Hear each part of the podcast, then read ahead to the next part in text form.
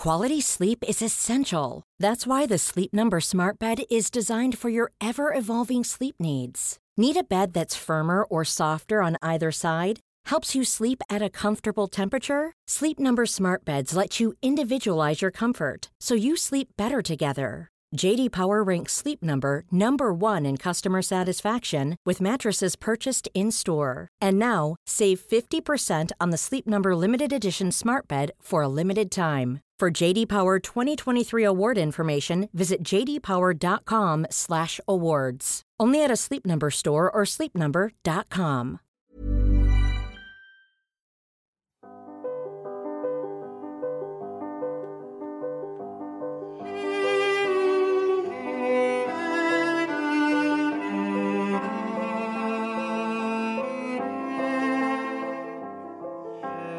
سلام امیدوارم که خوب باشید. من احسان طریقت هستم و از طرف خودم و حمید بهشتی نامور بهتون خوش آمد میگم در یک قسمت دیگه پادکست دایره داستان.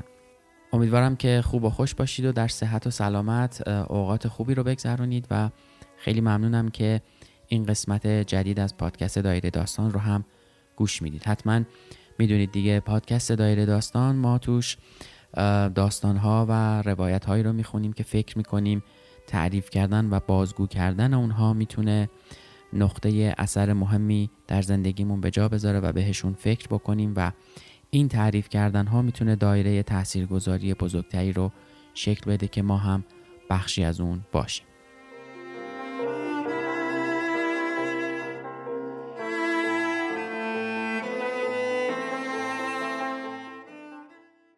خب برای این قسمت از پادکست دایره داستان به پیشنهاد حمید رفتیم سراغ کتاب آن طرف خیابان نوشته جعفر مدرس صادقی. یکی از داستانهای همین کتاب رو با همین عنوان انتخاب کردیم که براتون روایتش می‌کنیم و میخونیمش.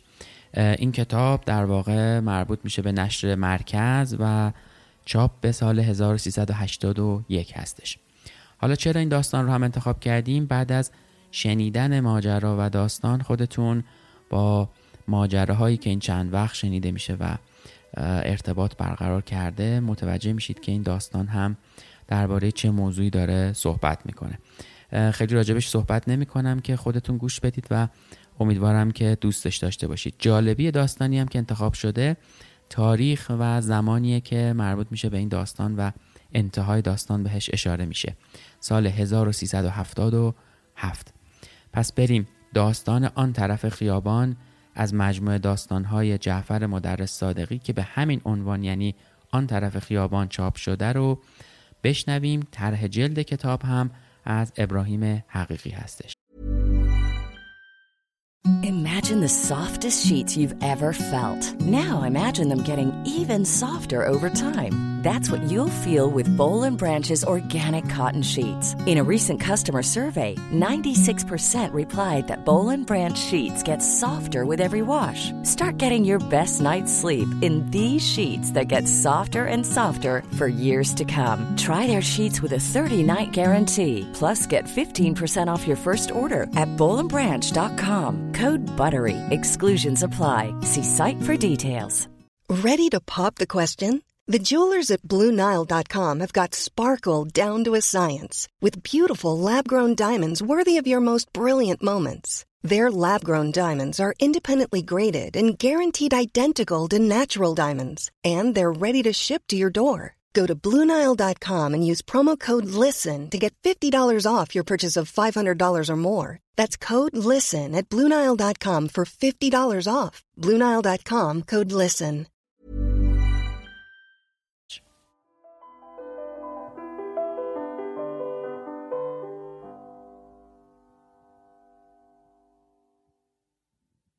آن طرف خیابان نوشته جعفر مدرس صادقی آن طرف خیابان درست روبروی پنجره محبوبه شکرریز یک نفر تکیه داده است به درخت و زل زده است به پنجره محبوبه عصرها پرده پنجرهاش را که رو به آفتاب است می‌کشد جلو و آفتاب که غروب می کند پرده را کنار می‌زند تا منظره غروب آفتاب و آسمان قرمز پشت ساختمان های آن طرف خیابان را از توی اتاقش تماشا کند.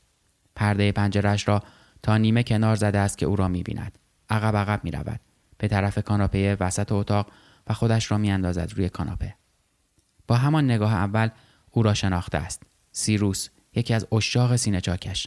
از خودش می‌پرسد یخ نمی‌کنه تو این سرما؟ با تصویر خودش حرف می‌زند که کار استادش آقای مصفاست و بالای سر تلویزیون 21 اینچیش زده است به دیوار. آقای مصفا این نقاشی را دو نیم سال پیش در کارگاه خودش از محبوبه کشید و به محبوبه هدیه داد و محبوبه از وقتی که آمد اینجا این نقاشی را زده است به دیوار اتاقش و مدام با او حرف می‌زند محبوبه در کارگاه استاد کنار یکی از تابلوهای طبیعت بیجان استاد نشسته است و دستهایش را گذاشته است سر زانوهاش و دارد به بالا نگاه می کند. به چیزی بیرون چارچوب قاب. خود استاد وقتی که محبوبه مدل شده بود به محبوبه گفته بود به کنج سقف نگاه کن و محبوبه هفت روز پیاپی و هر روزی چهار ساعت به کنج تارنکبود بسته سقف کارگاه استاد نگاه کرده بود تا تابلو تمام شد.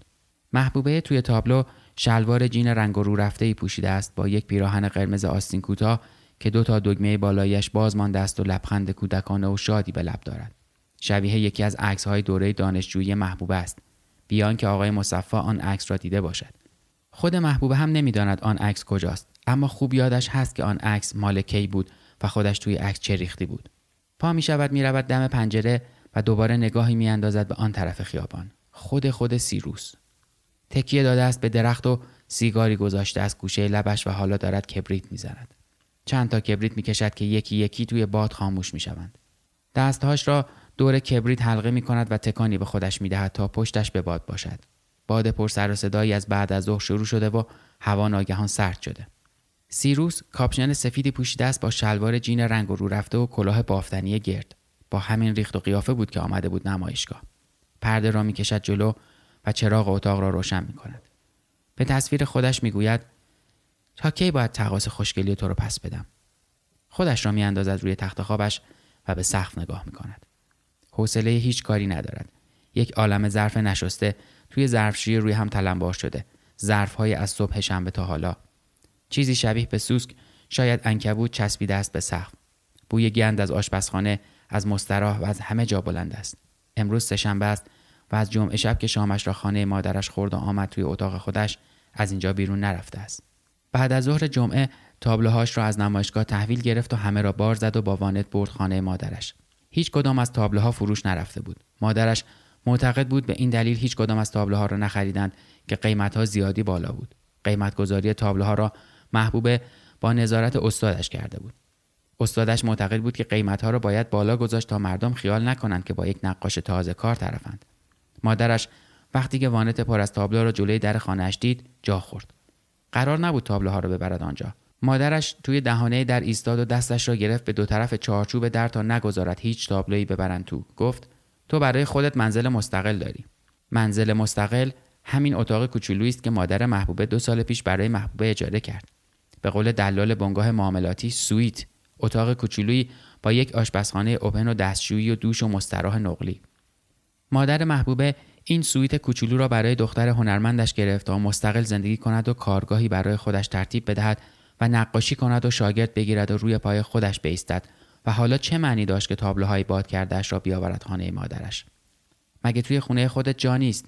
مگه این تابلوها قبل از نمایشگاهت همونجا نبود؟ آره مادر. همینجا بود. کلافم نکن. من فعلا دلم نمی‌خواد چشم به این تابلوها بیفته. جر و بحثی دم در خانه مادر محبوبه میان مادر و دختر در گرفت. محبوبه قول می‌داد که تابلوها را آخر هفته آینده ببرد توی اتاق خودش یا جای دیگری. فقط تا هفته بعد. مگه تا هفته آینده چه اتفاقی قراره بیفته؟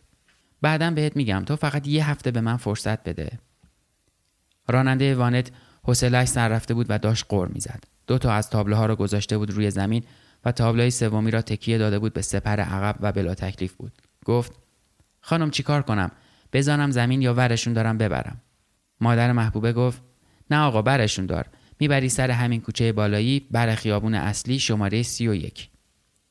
داشت آدرس محبوبه را می‌داد. خواهرهای محبوبه آمدن بیرون و وساطت کردند. عیبی نداره میذاریمشون روی پشت بوم. پشت بوم که بارون بیاد همه تابلوها رو خیس کنه؟ محبوبه اعتراض کرد و از پهلوی خواهرش نیشگونی گرفت. خواهرش دست او را کنار زد و گفت عجب روی داره. پس کجا بذاریم؟ توی اتاق پذیرایی؟ نه. توی راهرو؟ نه. توی آشپزخونه نه توی انباری توی انباری جا نیست خب بزنین توی اتاق مامان توی اتاق مامان هم جا نیست میذاریمش توی حیات نه نه توی حیات نه بارون میاد خیس میشه تا هفته آینده بارون نمیاد خب اصلا بذارین همینجا پشت در که آشغالی بیاد ببره. مادرش کوتاه آمد گفت باشه میذارمشون تو اتاق خودم. به شرطی که تا آخر هفته آینده بیای ببریشون. ما که خودت می‌دونی جا نداریم. قرار شد که تو خرت و ببری توی خونه خودت. خانه مادر محبوبه چهار تا اتاق خواب دارد.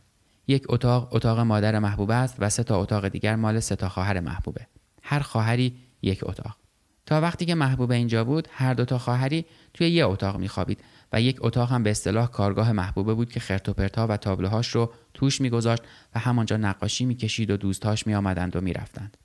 رفت آمد دوستهای محبوبه و ریخت و پاشای او مزاحم خواهرها و مادرش بود و خود محبوب هم از دست خواهرهای خودش کفری بود که ملاحظه او را نمی‌کردند و عصرها که هر ستا خانه بودند با سر و صدا و جیغ و ویغ دائمی آرامش او را به هم می‌زدند. هر ستا بزرگتر از محبوبند و هر ستا زشتند و هیچ کدام شوهر نکردند. هر ستا کار می‌کنند و سالهاست که دیگر سربار مادرشان نیستند. مادرشان بعد از مرگ پدر با حقوق مستمری پدر بچه ها را بزرگ کرد و حالا که بچه ها بزرگ شدند و خودشان کار می‌کنند دغدغه مالی دیگری ندارد. حقوق مستمری و خانه حیاتدار بزرگی که شوهرش برای او به جا گذاشته است برای اینکه این چند ساله باقی مانده عمرش را به راحتی سپری کند کافی است.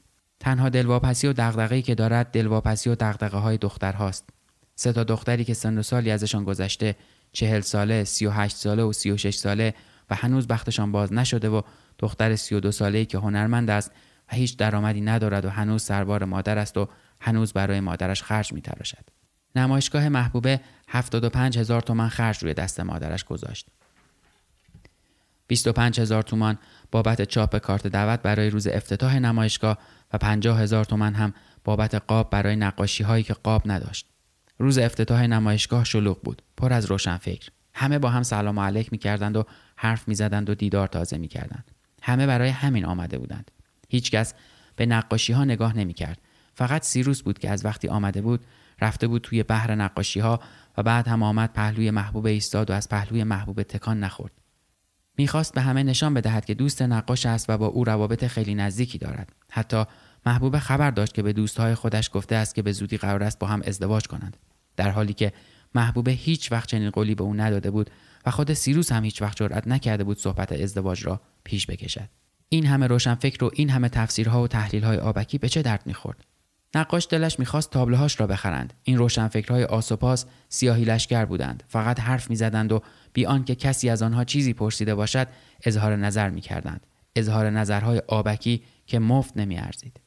وقتی که سر و کله آقای همایون و خانومش پیدا شد محبوبه رفت جلو و با خوشرویی از این زن و شوهر هنرشناس استقبال کرد. اگر یک نفر توی این جمع بود که سرش به تنش میارزید و می‌توانست حالی به نقاش بدهد همین آقای همایون بود و بس. آقای همایون کلکسیونر بود و از همه نقاش های معاصر لاقل یک تابلو خریده بود. از محبوبه هم چند سال پیش یک تابلو خریده بود. یکی از تابلوهای اولین نمایشگاه انفرادیش ده دقیقه وقت آقای همایون و خانمش به احوال پرسی و خوشوبش گذشت. کسی نبود که آن دوتا را نشناسد. خانم همایون هم نقاش بود و داشت درباره نمایشگاه بعدیش که قرار بود به زودی برگزار شود توضیحاتی به این و آن می‌داد. بعد نوبت رسید به تماشا کردن تابلوها و هر دو با هم تابلوها را یکی یکی از دم در به دقت تماشا کردند و روبروی هر تابلو مکس می‌کردند و گاهی با هم درباره تابلو حرف می‌زدند و مشورت می‌کردند. محبوبه مطمئن بود که به هر حال سر یکی از تابلوها به توافق می‌رسند. و قند داشت توی دلش آب می‌شد. حتی اگر یکی از تابلوها را میفروخت هم خرج نمایشگاهش در میآمد و هم می‌توانست رنگ و بوم و اینجور چیزها برای خودش بخرد. آقای همایون و خانومش یک دور کامل زدند و همه نقاشی ها را به دقت تماشا کردند و آمدند پهلوی نقاش.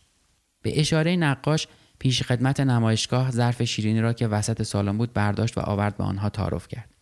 یک سینی پر از آب پرتغال هم با لیوانهای یک بار مصرف دور سالن چرخاند که اول از همه به آن دوتا تعارف کرد و خود نقاش هم یکی برداشت و سیروس هم یکی برداشت. آقای همایون شیرینیش را خورد و یک جوره از آب پرتغالش سر کشید و شروع کرد به حرف زدن. از نقاش پرسید شما چرا این همه از این شاخ به آن شاخ میپرید و تا کی می‌خواهید به تجربه های مختلف ادامه بدهید؟ نقاش جوابی نداد. فقط سرش را تکان داد و خنده کرد و فکر می‌کرد که این حرفها مقدمه ای باشد برای تعریف کردن از تابلوهای تازهش که حال و هوای کاملا متفاوتی با کارهای قبلی داشت. آقای همایون تابلوهایی را که توی نمایشگاه بود به سه دسته تقسیم کرد. دسته اول تابلوهایی که ادامه کارهای دوره اول نقاشی محبوبه بود و تلفیقی بود از اکسپرسیونیسم آلمانی و مینیاتور ایرانی. دسته بعدی کارهای آبستره بود که کاملا با کارهای قبلی فرق داشت و دسته سوم نقاشی های رئالیستی بر اساس تصویرهایی از زندگی روزمره شهری که انگار از روی عکس کشیده بودند و خیلی شبیه کارهای بعضی از نقاش های آمریکایی بود. آقای همایون معتقد بود حالا بعد از پنج سال که از اولین نمایشگاه نقاشی محبوبه میگذرد او باید تجربه کردن را بگذارد کنار و راه خودش را پیدا کند و در همان راستا برود جلو. سیروس هم وارد بحث شد و گفت که فکر می کند نقاش باید تا آخر عمرش دست از تجربه کردن بر ندارد و محبوب هم تازه اول کارش است و خیلی زود است که توی یک خط جا بیفتد و باید دستش باز باشد تا بتواند قابلیت های خودش را در زمینه های مختلف آزمایش کند.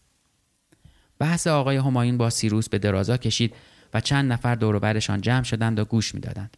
سیروس کم کم داشت احساساتی می‌شد و از اینکه آقای همایون به حرفهای او گوش نمی‌داد و فقط حرف خودش را می‌زد کفرش در آمده بود. محبوبه شنید که با لحن خیلی تند و بیادبانهای به آقای همایون گفت می‌دونین چیه اجازه بدین رک و پوسکنده خدمتتون عرض کنم شما تجربه های جدید رو نمیپسندید فقط دنبال کارهای جا افتاده میگردید که خیالتون راحت باشه شما مجموعه بازید نه هنرشناس. شاید سیروس می‌خواست با این حرفا خودش را برای محبوبه لوس کند و نشان بدهد که چقدر خاطرخواه و کشته مرده اوست اما کور خوانده بود. محبوبه از فرط عصبانیت از آنها فاصله گرفت تا صدای آنها به گوشش نرسد. حرف نداشت که اگر آقای همایون هنوز دو دل بود و تصمیم خودش را نگرفته بود با این حرفهای سیروس تصمیم خودش را می‌گرفت و امکان نداشت که تابلویی بخرد. چند دقیقه بعد آقای همایون و خانومش با چند جمله تعارف آمیز و آرزوی موفقیت هرچه بیشتر برای نقاش خداحافظی کردند و رفتند و این تنها امید محبوبه هم به باد رفت.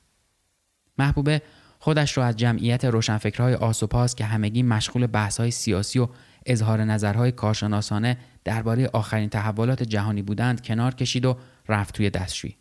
این تنها جای امنی بود که وجود داشت. نیم ساعتی همانجا ماند. روسریش را برداشت و توی آینه دستشویی نگاهی به خودش انداخت. دستی به موهاش کشید و موهاش را از روی پیشانی و گونه هایش کنار زد تا قرص صورتش کاملا پیدا باشد. خدا را شکر خدا را شکر. دلش می‌خواست روزی ده هزار مرتبه خدا را شکر کند که او را این همه زیبا آفریده بود. اما این زیبایی به چه درد می‌خورد؟ به جز دردسر هیچ فایده ای نداشت. خواهرهاش چشم دیدن او را نداشتند و به او حسودیشان می‌شد. خیال می‌کردند هزار تا کشته مرده دارد و هر چند سباهی یک نفر خرج او را می‌کشد و به این ترتیب دلیلی نداشت که او این همه مادرشان را بدوشد. دخترها هر ستا کار می‌کردند و خرج خانه با آنها بود و مادرشان هرچه پول می‌گرفت می‌داد به محبوبه. شاید هم تا حدودی حق با آنها بود. محبوبه تنها که می‌شد و خوب که فکرش را می‌کرد دلش به حال آنها میسوخت. از خودش می‌پرسید آخه تا کی این بیچاره ها باید تاوان زشتیشان را پس بدهند؟ تازگی ها مادرشان شروع کرده بود به قرض زدن و از محبوبه خواهش می‌کرد کمتر ولخرجی کند و مگر مجبور است هر روز با آژانس این ور آنور برود و مگر مجبور است نهار و شامش را هر روز بیرون بخورد.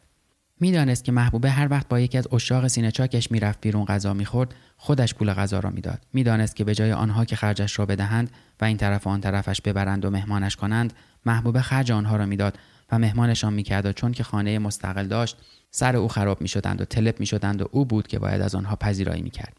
محبوبه چه تقصیری داشت که اشاق سینه چاکش که همه از دم جیبشان خالی بود و بیبو و خاصیت بودند و آه نداشتند که با ناله صدا کنند و فقط حرف می‌زدند و حرف می‌زدند و حرف می‌زدند و بحث می‌کردند و روشن فکر بودند. کفرش از دست همه آنها در آمده بود و دلش نمی‌خواست ریخت هیچ کدامشان را ببیند. از دستشویی که آمد بیرون سیروس را دید که پهلوی چند تا روشنفکر آسوپاس دیگر ایستاده بود و حرف می‌زد. معلوم بود که منتظر بود محبوبه از دستشویی بیاید بیرون و از وقتی که او را دید که آمد بیرون چشم از او بر نمی داشت و منتظر فرصت بود که خودش را از دست آنها خلاص کند و بیاید پیش او. از استاد خبری نبود. نیم ساعتی بیشتر به آخر وقت نمایشگاه باقی نمانده بود و هنوز استاد نیامده بود. همیشه استاد آخر وقتها می‌رفت هر نمایشگاهی.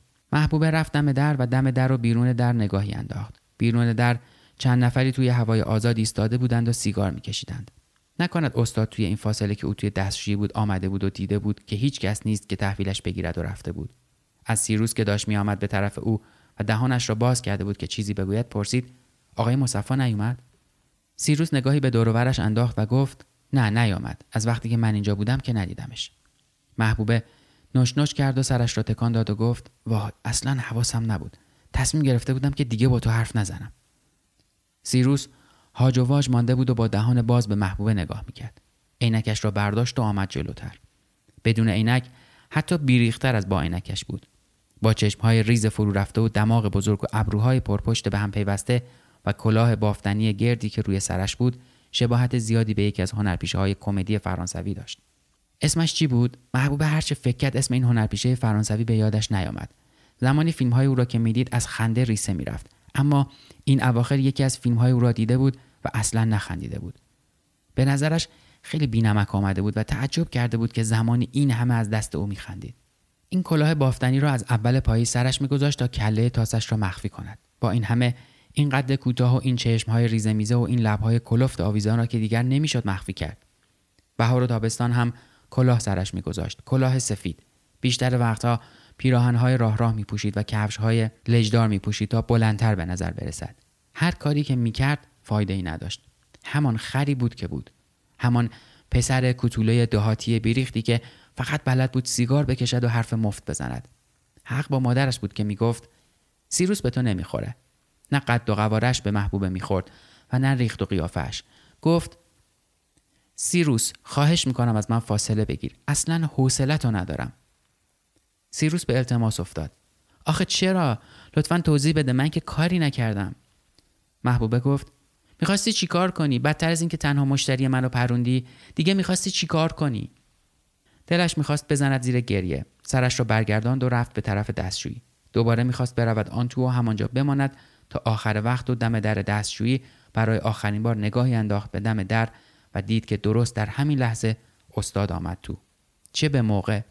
اگر یک لحظه دیرتر آمده بود بغض محبوبه میترکید رو کرد به سیروس و برای آخرین بار به او گفت دیگه با من حرف نزن. نه حق داری تلفن بزنی نه بیای پیش من. همین که گفتم. فهمیدی؟ و بیان که حتی نگاهی به صورت او بیاندازد رفت به سمت استاد و با یک لبخند زورکی به استاد خوش آمد گفت. استاد سر حال و قبراق بود. پیدا بود که حسابی به خودش رسیده و کیفش کوک است. هر روز بعد از ظهر می نشست پای منقل و تا اول شب خودش را می ساخت تا به قول خودش برای زندگی شبانه مهیا باشد. از اول شب راه میافتاد و می‌رفت این طرف و آن طرف. به یکی دوتا نمایشگاه نقاشی سری می‌زد یا به نمایش خصوصی فیلمی که هنوز اجازه اکران نگرفته بود و یا آخرین تمرین نمایشی که هنوز اجرا نشده بود و یا جلسه ای با حضور نقاش ها و فیلمسازها و نویسنده های معاصر و آن وقت بعد از همه این برنامه ها می‌رفت مهمانی. شبی نبود که جایی دعوت نداشته باشد و همه جاهای خوب خوب خانه آدم هایی که سرشان به تنشان میارزید. کارگردان تهیه کننده بازیگر روزنامه نگار نویسنده مترجم و همه چهره های سرشناس و پولدار. با آس و پاس ها هیچ هشت و نشری نداشت. زندگی با استاد چه کیفی داشت. آخر شب نیمه های شب از نیمه شب گذشته برمیگشت خانه و میخوابید تا فردا ظهر. ظهر پا می‌شد نهارش را می‌خورد و بعد از ظهر دوباره مینشست پای منقل. فقط کافی بود سه چهار تا تابلو در عرض سال بفروشد. زندگیش تمیم بود. استاد دوست داشت محبوبه را با خودش ببرد این طرف و آن طرف ببرد مهمانی.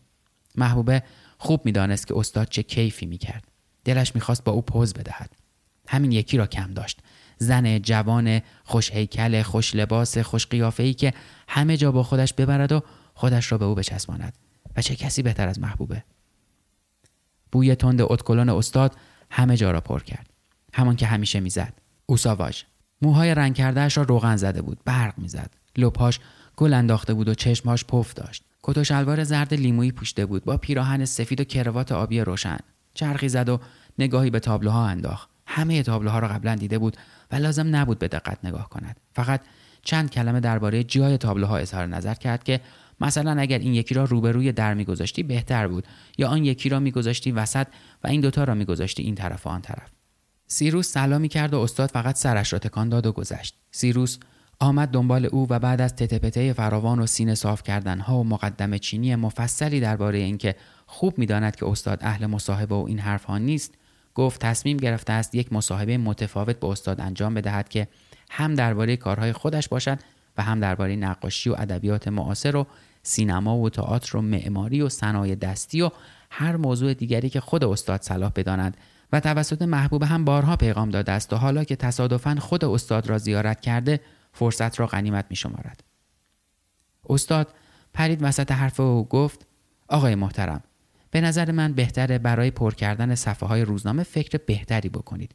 خود محبوب هم می‌دونه که من اهل این برنامه ها نیستم. به همین دلیل هم پیغام شما رو به من نرسونده. سیروس لبخندی زد تا نشان بدهد که از رو نرفته است و داشت خودش را آماده می‌کرد که باز هم حرفی بزند که استاد نگاهی به ساعتش انداخت و رو کرد به محبوبه و پرسید تو تا کی باید اینجا بمونی؟ محبوبه گفت تا همین الان وقت نمایشگاه تموم شد و منم اینجا کاری ندارم. استاد گفت من ساعت هفت و نیم خانه سینمای قرار مهم میدارم بعدش هم باید برم منزل.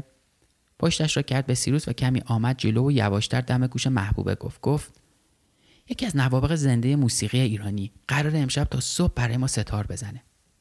اسمش را هم گفت که تا به حال به گوش محبوبه نخورده بود و این را به حساب پرتی و بیخبری خودش گذاشت.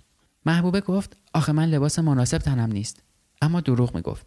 چون که می‌دانست امشب استاد میآید نمایشگاه محض احتیاط زیر روپوشش لباسی که به درد مهمانی بخورد پوشیده بود. استاد گفت تو هر لباسی که اون زیر پوشیده باشی مناسبه. و این جمله را مخصوصا با صدای بلند گفت تا لج سیروس را در بیاورد. محبوبه گفت فقط یه دقیقه صبر کنید تا من یه تلفن به مامانم بزنم. استاد زد زیر خنده. تنین خندهش توی سالن نمایشگاه پیچید و هر که آنجا بود برگشت نگاهی به او انداخت. چند نفر لبخند می‌زدند و یکی دو نفر با تعجب به او نگاه می‌کردند. پیدا بود که این یکی دو نفر استاد را نمیشناختند. هر که استاد را میشناخت می‌دانست که او همینطور میخندد و هیچ ملاحظه ای توی کارش نیست. خندهش ترکیب عجیبی بود از عطسه و قهقهه. هر که این خنده را میشنید از جا میپرید. به قول خود استاد خندهش زنگ بیداری بود ناقوس رهایی بود آبی بود در خوابگه مورچگان هر بار که صحبت خندهش می‌شد خندهش را به چیزی تشبیه می‌کرد. به این خنده هاش خیلی مینازید. این خنده ها گاهی به نظر محبوب تصنعی می آمد اما هیچ وقت عصبانیش نمی‌کرد. برعکس به خندهش میانداخت. نشانه بود از جوانی و قبراقی استاد. از سرحالی و شادابی خبر می‌داد. از ته دل بود. همیشه این خنده ها از سر شب شروع می‌شد. پیش از ظهرها و بعد از ظهرها و تا وقتی که از سر منقل پا نمی‌شد از این خنده ها خبری نبود. یک شب شش سال پیش که تازه چند ماهی بود می‌رفت کلاس استاد و با او هنوز صمیمیتی نداشت سئانس آخر بود. توی سالن سینما بودند با سیروس. دوتایی رفته بودند و نشسته بودند توی یکی از ردیف های آخر. سالن سینما پر بود تا ردیف جلوی جلو آدم نشسته بود. وسط فیلم جایی که اصلا خندهدار نبود و برعکس صحنه غمانگیز آرام و حساسی بود و تاریک بود و همه تماشاچی ها ساکت و بی صدا بودند و منتظر بودند که اتفاقی بیفتد صدای خنده ای از یکی از ردیف های جلو بلند شد که همه سالن را تکان داد و چرت تماشاچی ها را پاره کرد. بعضی ها به خنده افتادند و بعضی ها شروع کردند به نق زدن و اعتراض کردند. محبوبه گفت شرط میبندم که استاد توی سینماست. سیروس باور نکرد. فیلم که تمام شد زودتر از همه آمدند بیرون و دم در خروجی منتظر ماندند و آنقدر منتظر ماندند تا سر و کله استاد پیدا شد. با خانم جوان و خوشبر و روی بود که دست استاد را گرفته بود و خودش را چسبانده بود به استاد و استاد قیافه خندان و شادابی داشت و داشت حرف می‌زد و حرف می‌زد و پیدا بود که داشت داستان خندهداری برای آن خانم تعریف می‌کرد. چون که آن خانم هم داشت از خنده ریسه می‌رفت و خودش را به زحمت سر پا نگه داشته بود و برای همین بود که همه سنگینی خودش را انداخته بود روی استاد. محبوبه گفت ممکن است بفرمایید دلیل این خنده چی بود؟ استاد که داشت با دستمال کاغذی اشکاش رو پاک می‌کرد و دماغش رو می‌گرفت گفت آخه تو تا کی باید به مامانت زنگ بزنی؟ وقتی که گفتی باید به مامانم زنگ بزنم بی اختیار خندم گرفت. تو دیگه برای خودت خانم بزرگی شدی.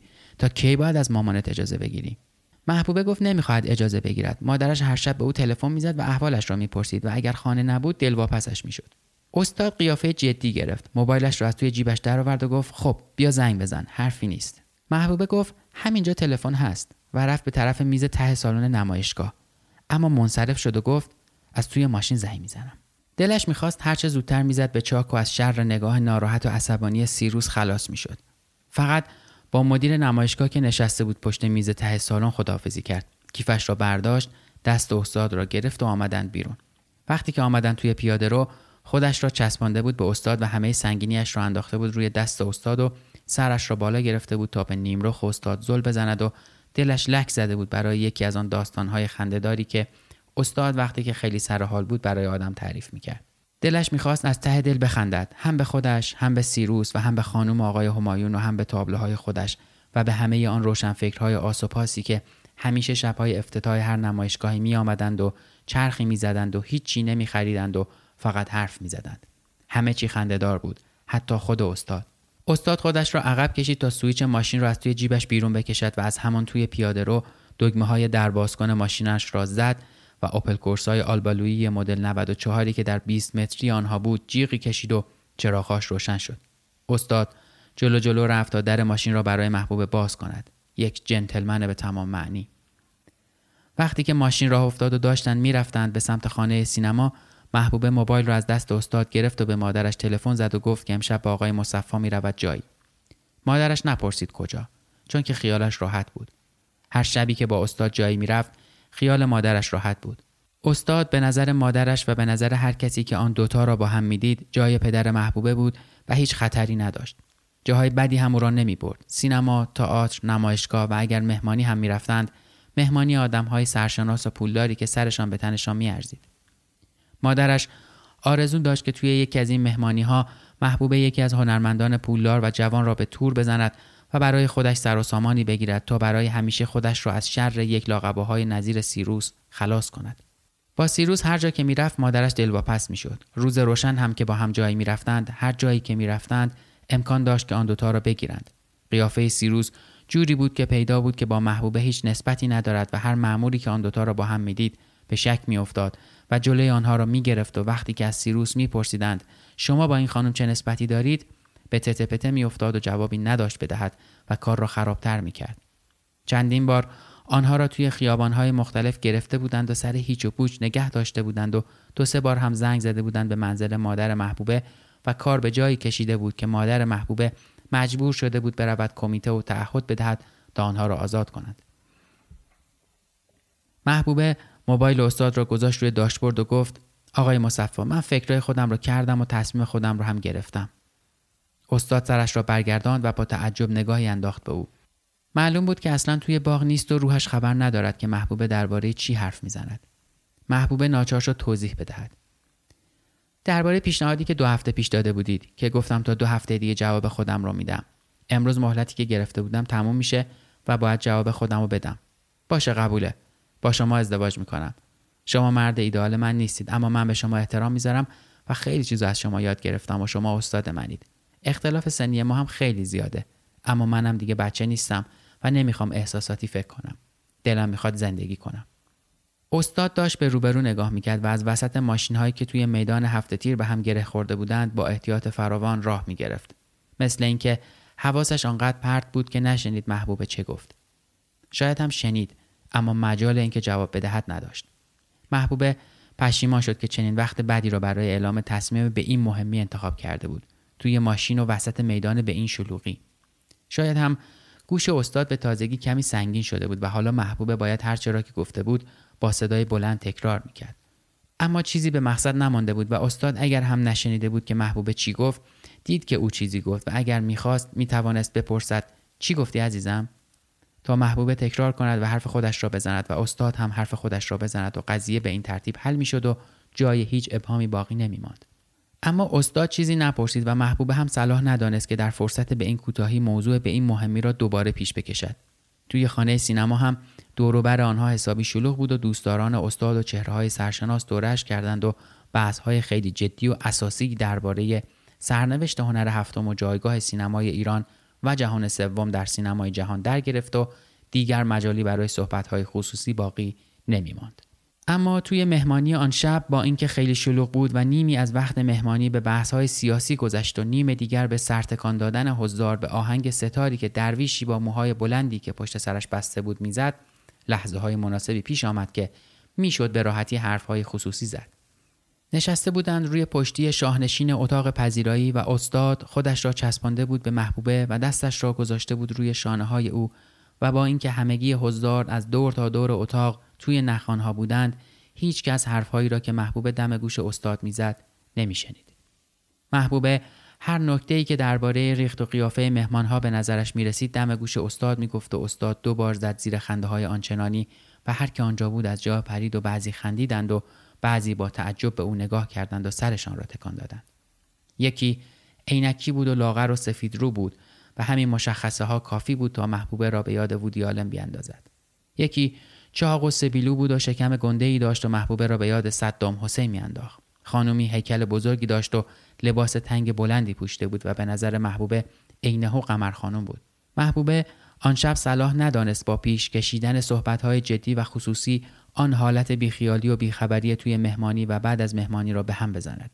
توی راه برگشتن هم وقتی که استاد ساعت سه و نیم بعد از نیمه شب داشت او را می‌برد دم در خانهش برساند فرصت کافی برای صحبتهای خصوصی وجود داشت اما باز هم محبوب صلاح ندانست حرفی بزند. تا یک هفته بعد که نمایشگاه محبوب دایر بود از استاد خبری نشد و حتی زنگی نزد که حال و احوال او را بپرسد. محبوبه هم زنگی به استاد نزد. صلاح ندانست. منتظر بود استاد زنگ بزند. کم کم داشت به شک میافتاد. نکند استاد آن روز توی ماشین شنیده بود که محبوب چی گفت و مخصوصا خودش را زده بود به کری. سیروس سهشنبه عصر آمد نمایشگاه و آمد به طرف محبوبه و بعد از یک سلام سرسری که محبوبه جوابش را نداد روزنامه ای را که دستش بود به طرف محبوبه دراز کرد و گفت یه مطلب خیلی مفصل درباره نمایشگاه تو. محبوبه روزنامه را گرفت و رفت ته سالن و نشست پشت میز مخصوص مدیر نمایشگاه و روزنامه را باز کرد. هیچ کس توی سالن نمایشگاه نبود. خود مدیر نمایشگاه هم که مثل همیشه مقید بود از اول وقت تا آخر وقت حضور داشته باشد حوصلش سر رفته بود و رفته بود بیرون از فردای شب افتتاح دیگر هیچ کس نمی و از اول وقت تا آخر وقت پرنده پر نمی‌زد. خود محبوبه هم حوصلش سر رفته بود و دقیقه شماری می‌کرد که این ساعتهای انتظار به سر برسد تا تابلوها را جمع کند و ببرد جایی گم و گورشان کند که هیچ وقت چشمش به آنها نیفتد. روزنامه را ورق زد تا صفحه ادب و هنرش را پیدا کند. بالای صفحه عکس رنگی بزرگی از یکی از تابلوهای آبسترش تابلویی که به نظر خودش تابلوی خیلی افتضاحی بود و مطلب مفصلی درباره نمایشگاه با سوتیترهای خیلی چشمگیر و مقدمه داخل کادر درباره شرح احوالات نقاش و سابقه اش و اسم نویسنده مطلب که زیر تیتر اصلی چاپ شده بود. علی اسخر دودانگه. محبوبه گفت دودانگه دیگه کیه؟ سیروس لبخندی زد سرش را برگرداند و همانطور که به یک طرف دیگر نگاه می‌کرد گفت نمیشناسیش؟ نویسنده معروفیه. محبوبه گفت نکنه خودتی. سیروس جوابی نداد و منتظر ماند که محبوبه نگاهی به مطلب بیاندازد. یک قدم رفت عقب و تکیه داد به ستون وسط سالن. محبوبه مطلب را از سر تا ته اما سرسری خواند و فهمید که موضوع از چه قرار است. همه تعریف و تمجید و ستایش از نقاش به اضافه مقداری نقل قول از ماتیس و پیکاسو و فوتوریست ها و حتی ژان ژاک روسو و ادموند ویلسون که روح نقاش از هیچ کدام آنها خبر نداشت و بعد تکرار همان حرفهایی که آقای همایون شب افتتاح نمایشگاه زده بود. اینکه کارهای نقاش را به سه دوره مختلف تقسیم کرده بود. نقاشی های اکسپرسیونیستی و آبستره و بعد هم رئالیستی. و در نقاشی های دوره سوم نقاش شباهت خیلی زیادی دیده بود با کارهای یک نقاش آمریکایی که اسمش هم به گوش محبوبه نخورده بود و بعد هم نتیجه گیری کرده بود که این نقاش نقاشی است که کارش دارد به سرعت هرچه تمامتر بهتر و بهتر می شود و روی همه نقاش های جا افتاده و اسم و رسمدار معاصر را که ادعای استادی دارند و تابلوهاشان را با قیمت های میلیونی میفروشند کم کرده است. که این معلوم بود اشاره است به استاد محبوبه و حالا باید ببینیم در نمایشگاه های بعدی چه شاهکارهای دیگری رو خواهد کرد. محبوبه روزنامه را تا کرد و گفت ببینم سیروس تو واقعا به این حرفایی که نوشتی اعتقاد داری؟ سیروس همونطور که لبخند می‌زد گفت من؟ آره تو اعتقاد داری؟ آره تو. اعتقاد داری؟ منظورت نویسنده مقاله است؟ بازی در نیار سیروس من که می‌دونم تو خودت نوشتی همش حرفای خودته. آره خب معلومه که اعتقاد دارم. پس خودت نوشتی؟ معلومه که خودت نوشتی دودانگه خودتی. حق با آقای مصفاست که معتقد همه روزنامه نگارا حقه بازن. هم اسم دروغکیه هم همه حرفایی که نوشتی. تو حاضری به خاطر اینکه منو فریب بدی هر کاری بکنی. ولی متاسفم سیروس. من تصمیم خودم رو گرفتم و چند روز پیش با آقای مصفا هم گفتم. من تصمیم گرفتم که با آقای مصفا ازدواج بکنم. مدتی بود که از من تقاضای ازدواج کرده بود و من هی امروز و فردا می‌کردم و جوابش نمی‌دادم. ولی چند روز پیش همه چی تموم شد. دیگه کار از کار گذشته. اگر خبر داشتی حتما به خودت زحمت نمی‌دادی که این مطلب رو بنویسی. عیبی نداره. حالا هم دیر نشده. همین امشب بشین یه مطلب دیگه بنویس. این دفعه عکس حرفایی که توی این مطلب نوشتی بنویس. بنویسین یارو. اصلا الفبای نقاشی هم سرش نمیشه. هیچ کدوم از نقاشای دنیا رو هم نمی‌شناسه. با هیچ کدوم از اون ایسمایی هم که توی اون مطلب قبلی بود سر و کاری نداره. دو سه تا فوش و بد و بیرا هم به نویسنده اون مطلب قبلی بده. این دفعه به اسم سدانگه بنویس یا شیش دانگه یا هر اسمی که می‌خوای بذار. اصلا این دفعه به اسم خودت بنویس. این مطلب بعدیت آبرومندانه ترم هست. با واقعیت کارهای من هم بیشتر جور در میاد. من راستش هیچ اعتقادی به این حرفایی که تو نوشتی ندارم. هیچ اعتقادی هم به کارهایی که خودم می‌کنم ندارم.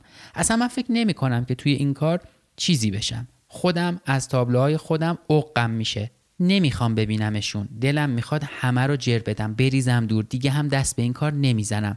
آقای مصفا بود که منو به این کار تشویق کرد. منم بدون اینکه بدونم چی کار می‌کنم افتادم توی این خط. اما حالا که چند سالی گذشته تازه می‌فهمم که من هیچ وقت نقاش نمیشم.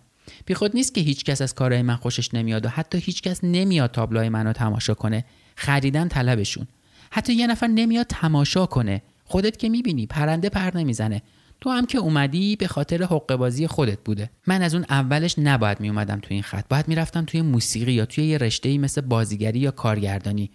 شاید استعدادم توی رشته های دیگه بیشتر بود.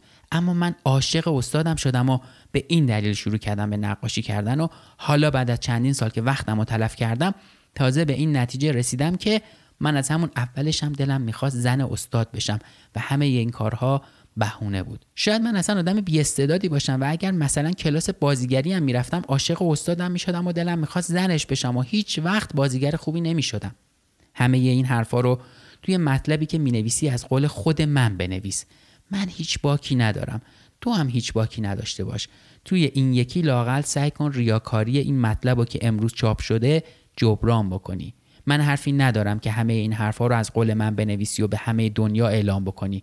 تو هم لاقل بیا یه بارم که شده صداقت به خرج بده و به اسم خودت همه این حرفا رو بنویس و از خواننده ها معذرت خواهی کن. فهمیدی چی گفتم؟ من به زودی میرم پیش استادم و نقاشی رو برای همیشه میبوسم و میذارمش کنار. همه ی عمرم و وقف استاد خودم می‌کنم.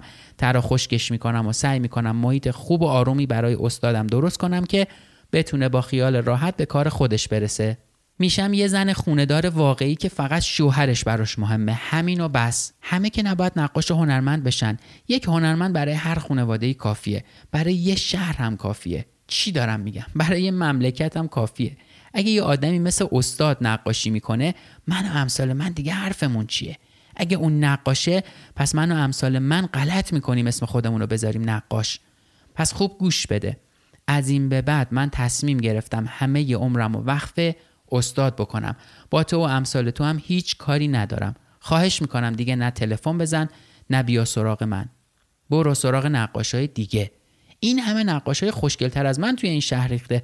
تو هم که راهش رو بلدی. با این مقاله ها خیلی راحت میشه دلشون رو به دست آورد. اگه خواستی از این مقاله های دروغکی بنویسی برای اونا بنویس.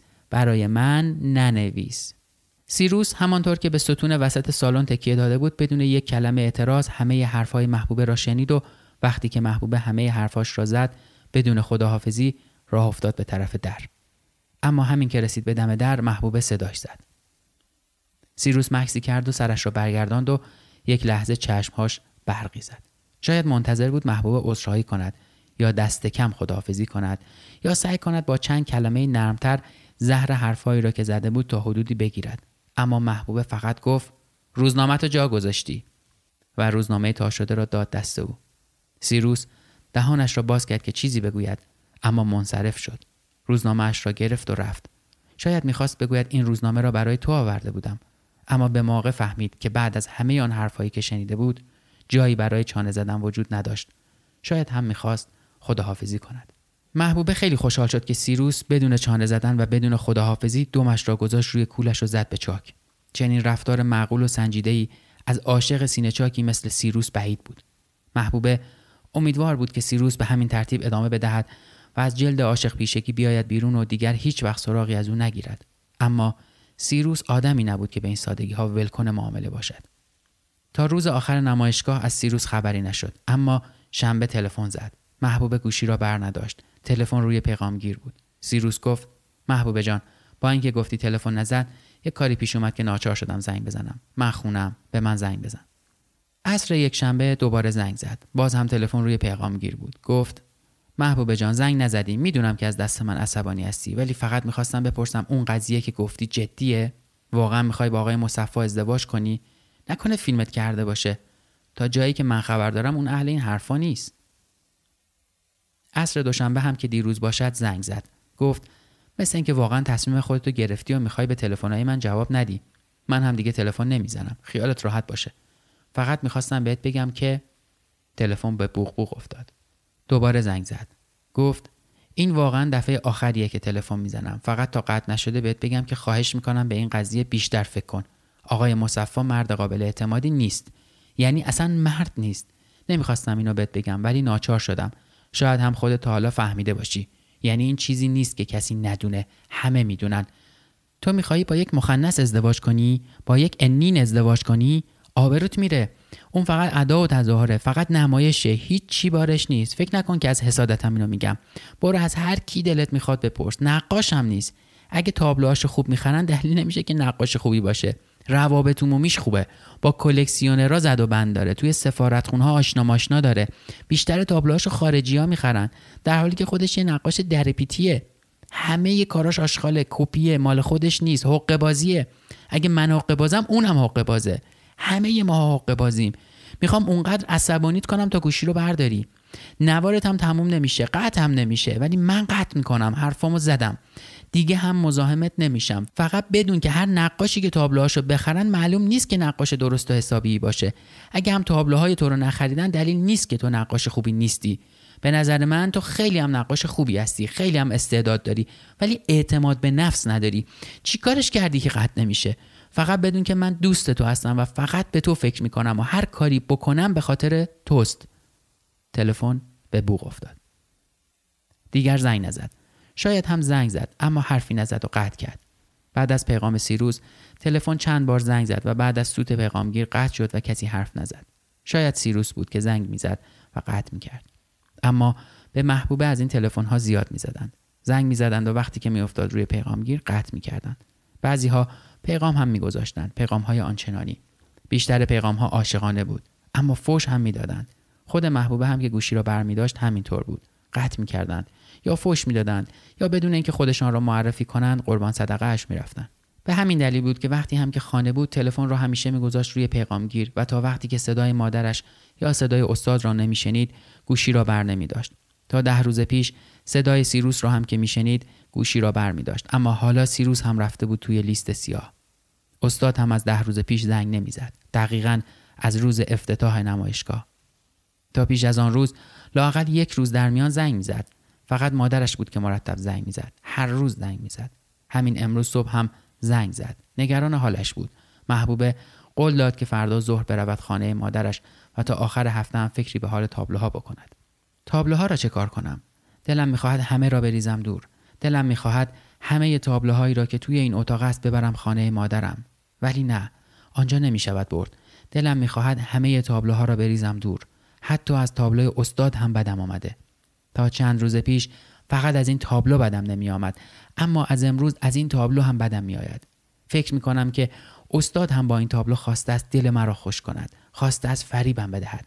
من دلم می‌خواست مثل این دختری باشم که توی تابلو می‌بینم و استاد هم می‌دانست که من چی دلم می‌خواست. و به جای چیزی که از من می‌دید این دختر سرحال و تو دل برو و مکش مرگ ما را کشید. اما من که می‌دانم دیگر این ریختی نیستم. دو سه سال پیش هم که استاد این تابلو را کشید این ریختی نبودم. شاید هفت سال پیش که دانشجو بودم و هنوز نرفته بودم پیش استاد شباهتی به این دختره داشتم. اما دو سه سال پیش و حالا نه. نه نه نه. میگم نه. میگم نه و سر حرف خود هستم. نه نه نه. محبوبه با خودش حرف می‌زند. با دختر توی تابلو حرف نمی‌زند. تابلو را از روی دیوار بر میدارد و می‌گذارد روی زمین. تکیه می‌دهد به دیوار پشت و رو. می‌خواهد سر خودش را با ظرف شستن گرم کند. یکی دوتا از ظرفهای توی ظرفشویی آشپزخانه را بر میدارد و می‌گیرد زیر شیر آب گرم. اما حوصلهاش را ندارد. آب گرم را باز نگه داشته است و دستهاش را گرفته از زیر آب گرم. آب گرم حالش را جا می آورد گرما از دستها می رود توی تنش و تنش را گرم می کند تازه می‌فهمد که تا حالا چقدر سردش شده بود. از سرما سر جای خودش خشکش زده بود و هیچ کاری نمی کرد حوصله هیچ کاری نداشت. حتی حوصله تلفن زدن نداشت. دلش می‌خواست به استاد تلفن بزند. چند روزی بود که توی این فکر بود که با استاد تلفن بزند یا نزند و امروز درست در همین لحظه که دستهاش را زیر آب گرم گرفته است تصمیم خودش را می‌گیرد. دلش می‌خواهد تلفن بزند به استاد و ماجرای امروز را برای استاد تعریف کند.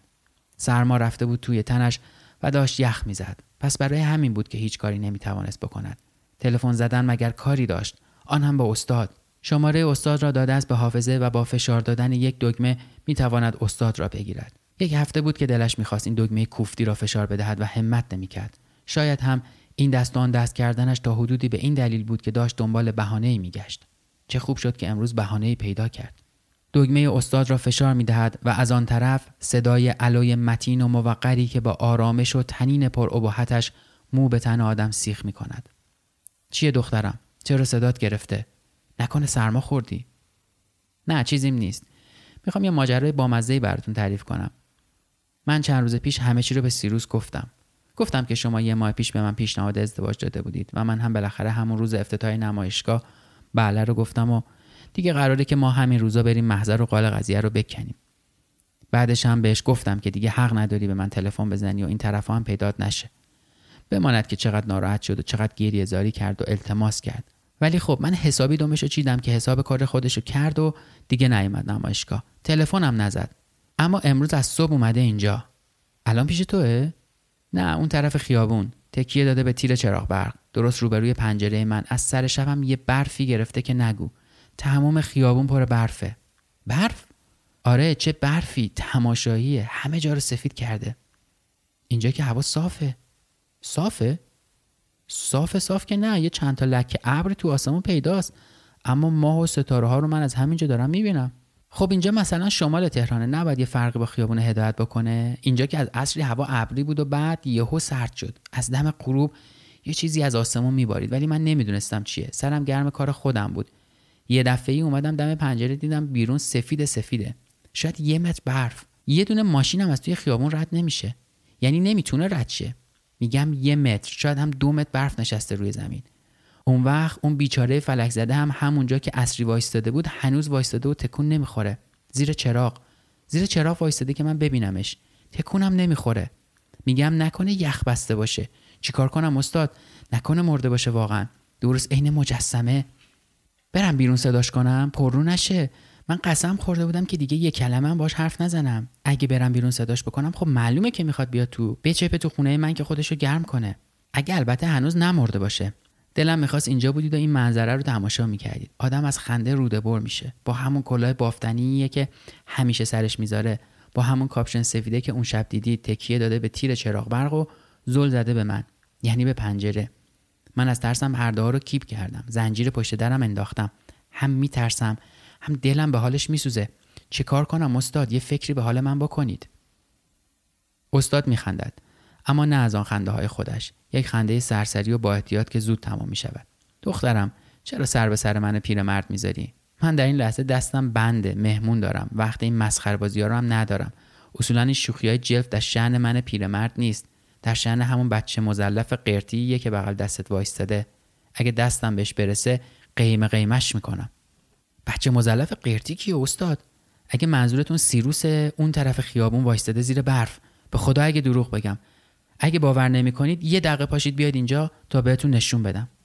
من میگم دستم بنده میگم مهمون دارم. اون وقت تو میگی پاشو بیا اینجا تا بهت نشون بدم. به قول خودت تو این برف و سرما من که باور نمی‌کنم شماره شهر برف اومده باشه. ولی چه برف اومده باشه و چه نیومده باشه من نمی‌تونم از اینجا تکون بخورم. گفتم که دستم بنده. حالیت شد؟ هر وقت نشسته بود پای منقل اگر کسی تلفن می‌زد می‌گفت دستم بنده. محبوبه که مینشست کنار دست او گوشی تلفن را بر می داشت و میگذاشت دم گوشش. چون که آنقدر دستش بند بود که حتی فرصت نداشت گوشی تلفن را بردارد و آن وقت استاد به هر کسی که آن طرف خط بود و کاری داشت می‌گفت دستم بنده. و می‌گفت مهمان دارم. و بعد محبوب گوشی را میگذاشت سر جاش. حالا هم درست در همین لحظه یک نفر کنار دست او نشسته است و گوشی را چسبانده است دم گوش او تا او توی دهنی گوشی بگوید دستم بنده و بگوید مهمان دارم و بعد که گوشی را گذاشتند هر دوتا به ریش آنکه آن طرف خط بود بخندند. استاد همیشه دوست داشت پای منقل که می نشست یک نفر کنار دست او نشسته باشد. یک نفر دختر خوشگل مشکل و ترگل برگل. هر که می‌خواهد باشد. فقط دختر باشد و خوشگل مشکل باشد و خوشناز و ادا باشد. تا استاد همانطور که مشغول است قربان صدقش برود و دستی به سر گوشش بکشد. فقط همین. استاد فقط تا همین حد میآید جلو. فقط تا حد لاست زدن و دستمالی کردن. حق با سیروس است که می‌گوید استاد مرد نیست. خب بله این که معلوم است. استاد مرد نیست. مخنس و انین و هرچه سیروس می‌گفت همان است. محبوبه روپوش و روسریش را میپوشد و یک پالتوی کلفت از توی کمد لباسش پیدا می‌کند و میپوشد روی روپوش. چکمه ای هم از جا کفشی زیر کمد از پشت یک عالمه کفش پاشنه بلند و بیپاشنه پوشیده و نپوشیده می‌کشد بیرون. همانطور که دارد پاهاش را فرو می‌کند توی چکمه ها و ساقه های چکمه ها را به زور بالا می‌کشد با خودش می‌گوید دیگه وقتشه که لباسهای زمستون رو بکشیم بیرون. و توی این فکر است که پالتوی پوستی که دو سه سال پیش استاد برای او خریده بود همینجاست یا توی خانه مادرش جا مانده است. دگمه های پالتو را از بالا تا پایین میبندد و می‌رود بیرون.